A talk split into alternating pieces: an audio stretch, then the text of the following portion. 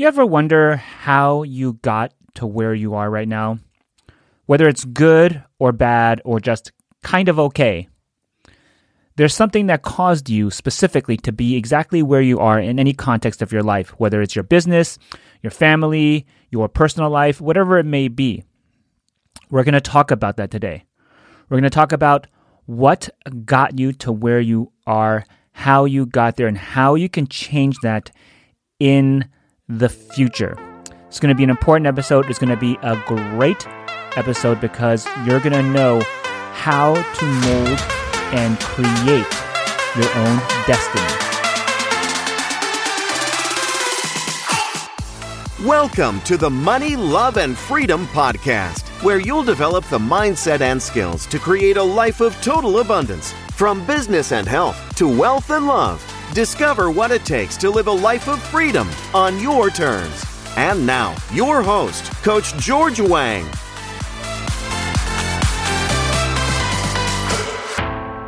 What's up, Freedom Fighters? Welcome to another episode of the Money, Love, and Freedom podcast. I'm your host here, as always, Coach George Wang, helping you to sell more, serve more, and live better. Here's the deal.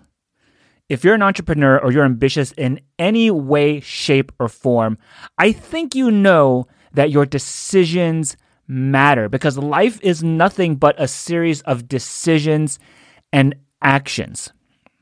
Now, let me let me explain why I'm talking about this topic today. I, I recently posted something on my I G stories. It was like a little meme, and it had it was about two people. And it was like a cartoon drawing, and you saw one person who was a successful business person, and the other person was a homeless alcoholic. And when both asked, like, why were you in this position? Their answer was the same, because their father was an alcoholic. And then there was a little caption underneath that, and it said, "It's all about decisions."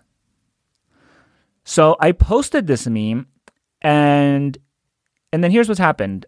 Um, somebody who follows me replied to the statement, uh, to this statement that, you know, life is all about decisions, and he just put the words, "I disagree." And this triggered me a little bit because I know this response came from a place of victimhood. And we'll talk about that a little bit later too.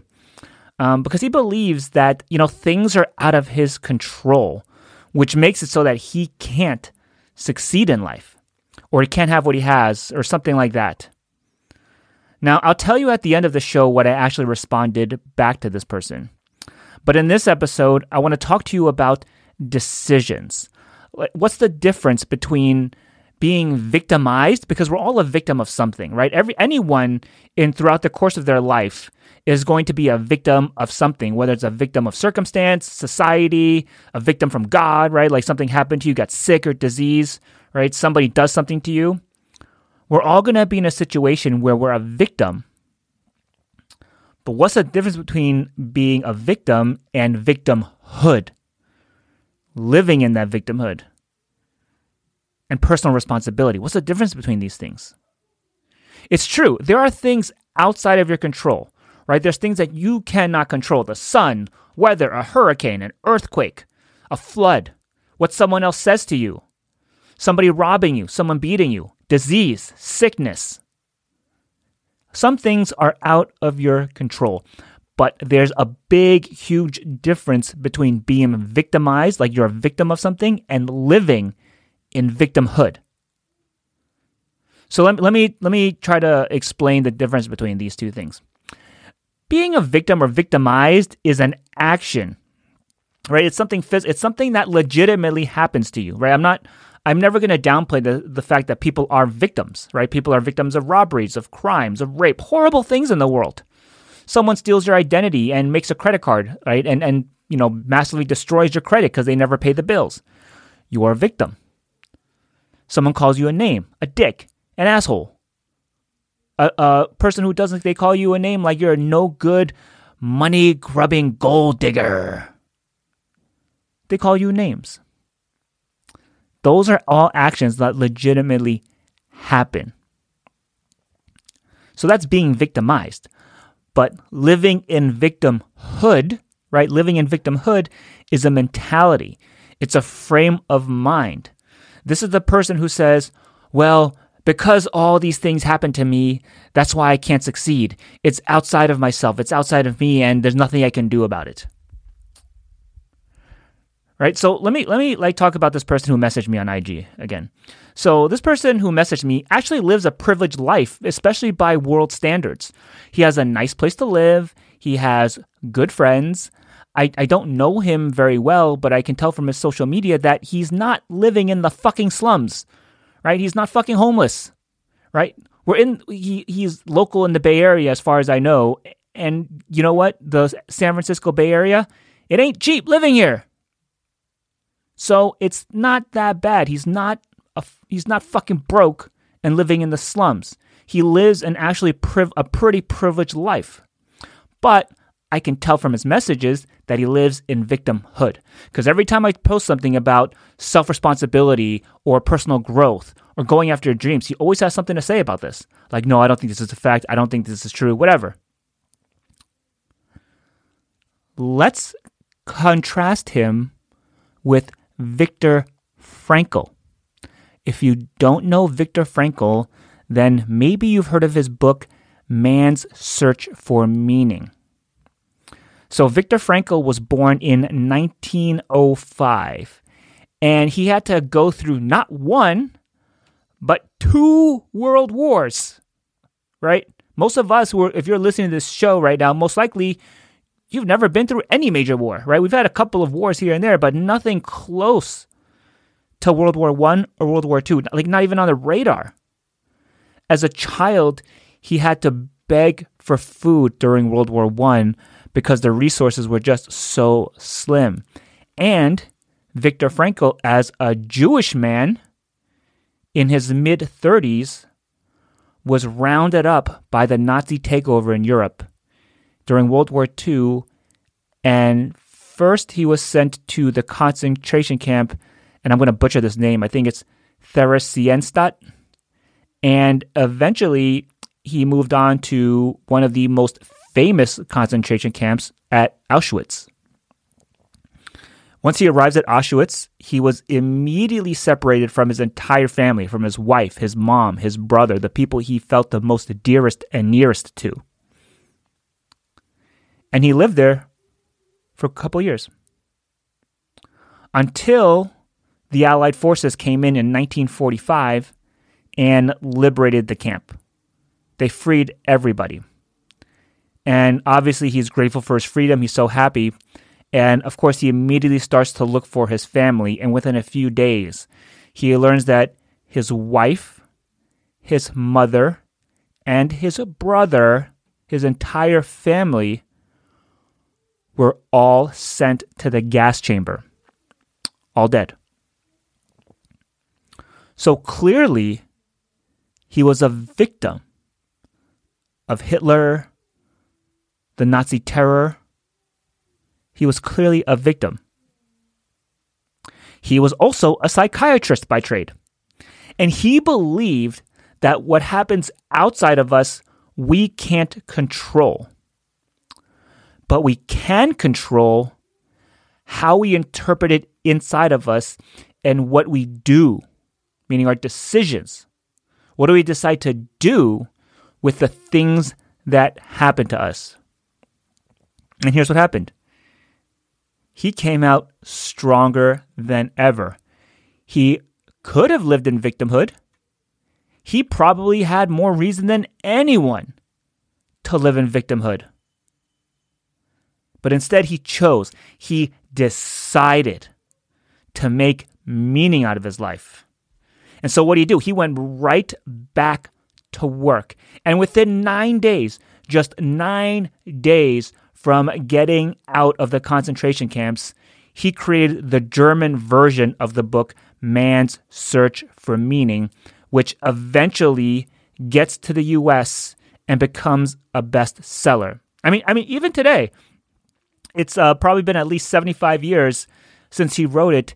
It's still on Amazon with a nearly five-star rating and over thirty-five thousand reviews. That's the impact that he had. He's, he also published a bunch of other books after that. He became a professor of psychology. He lectured at Harvard here in the United States. And he actually creates his own discipline in psychology called logotherapy.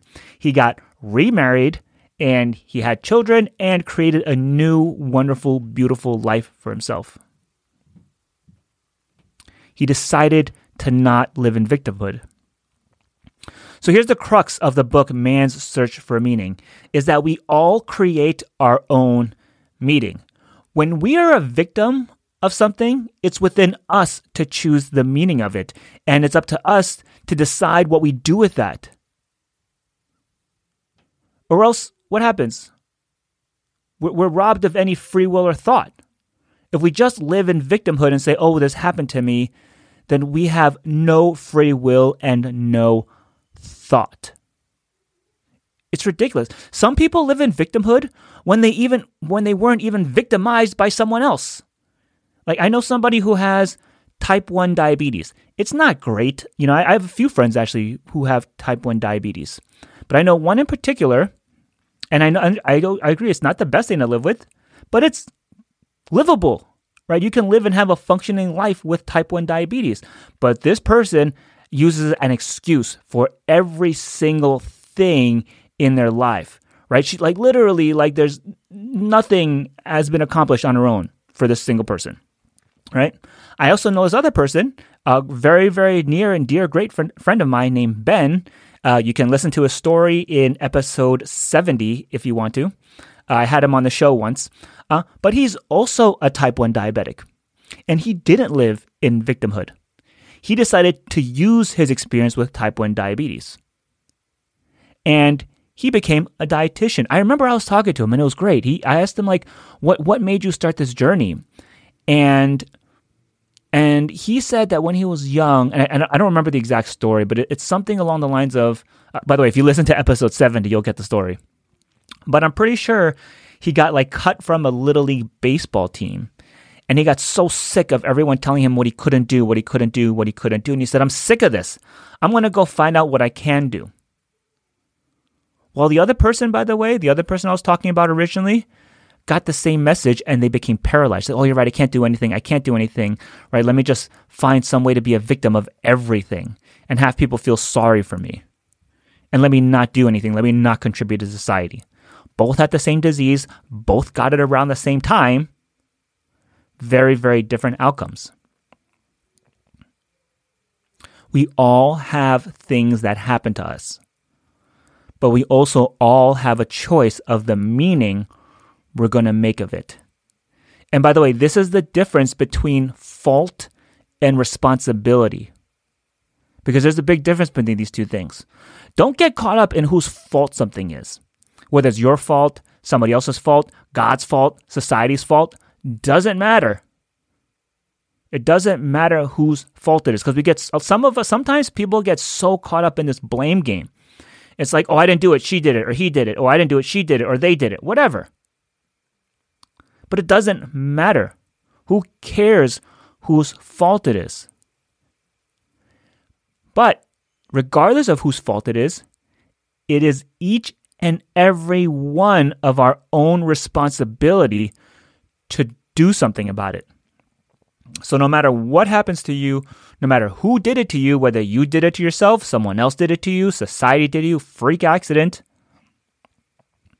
it is your responsibility to decide what to do about it. And that's the difference between fault and responsibility. Don't get caught up in fault.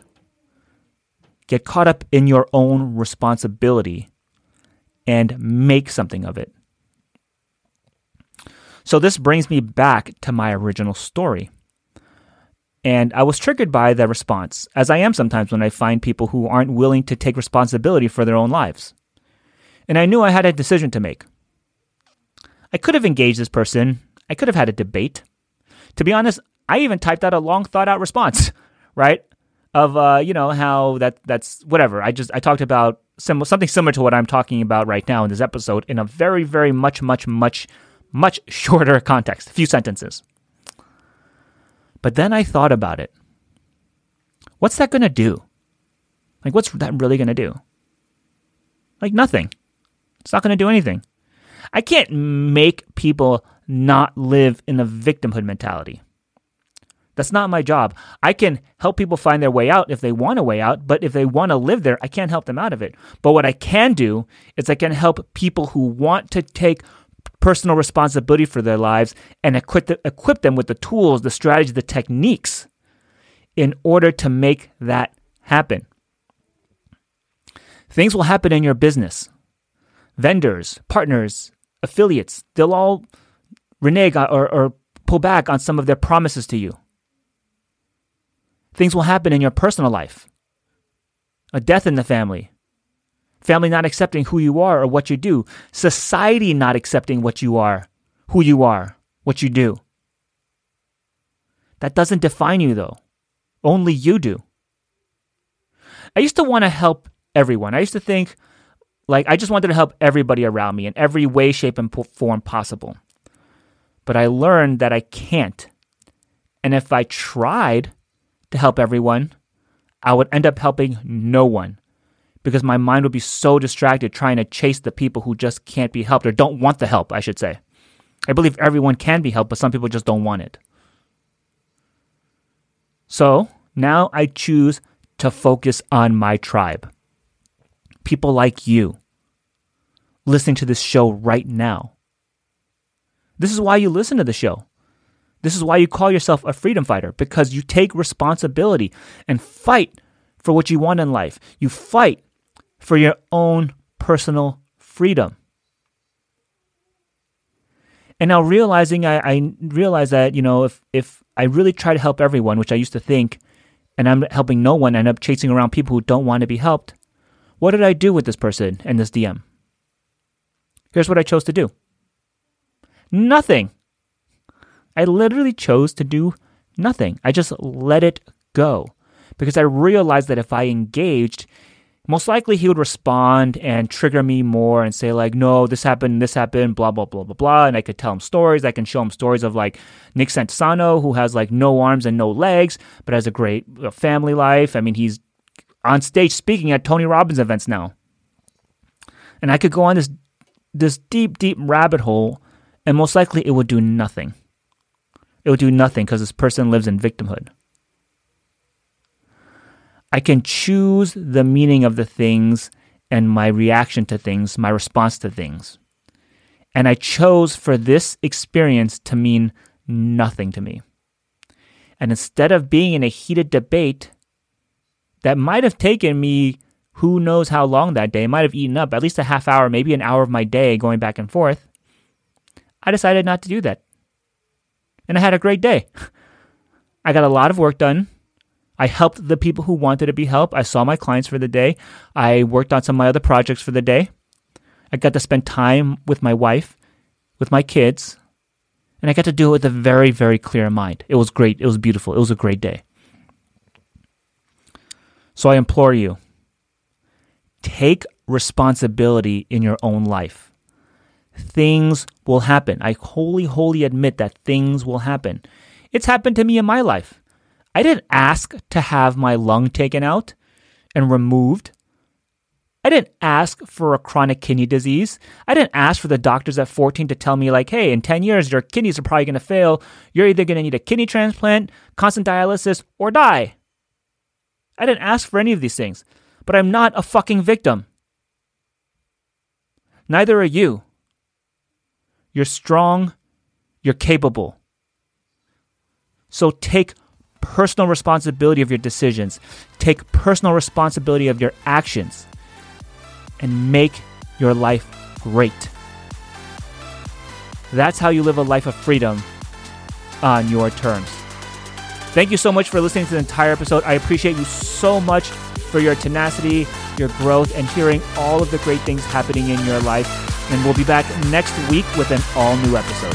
Take care.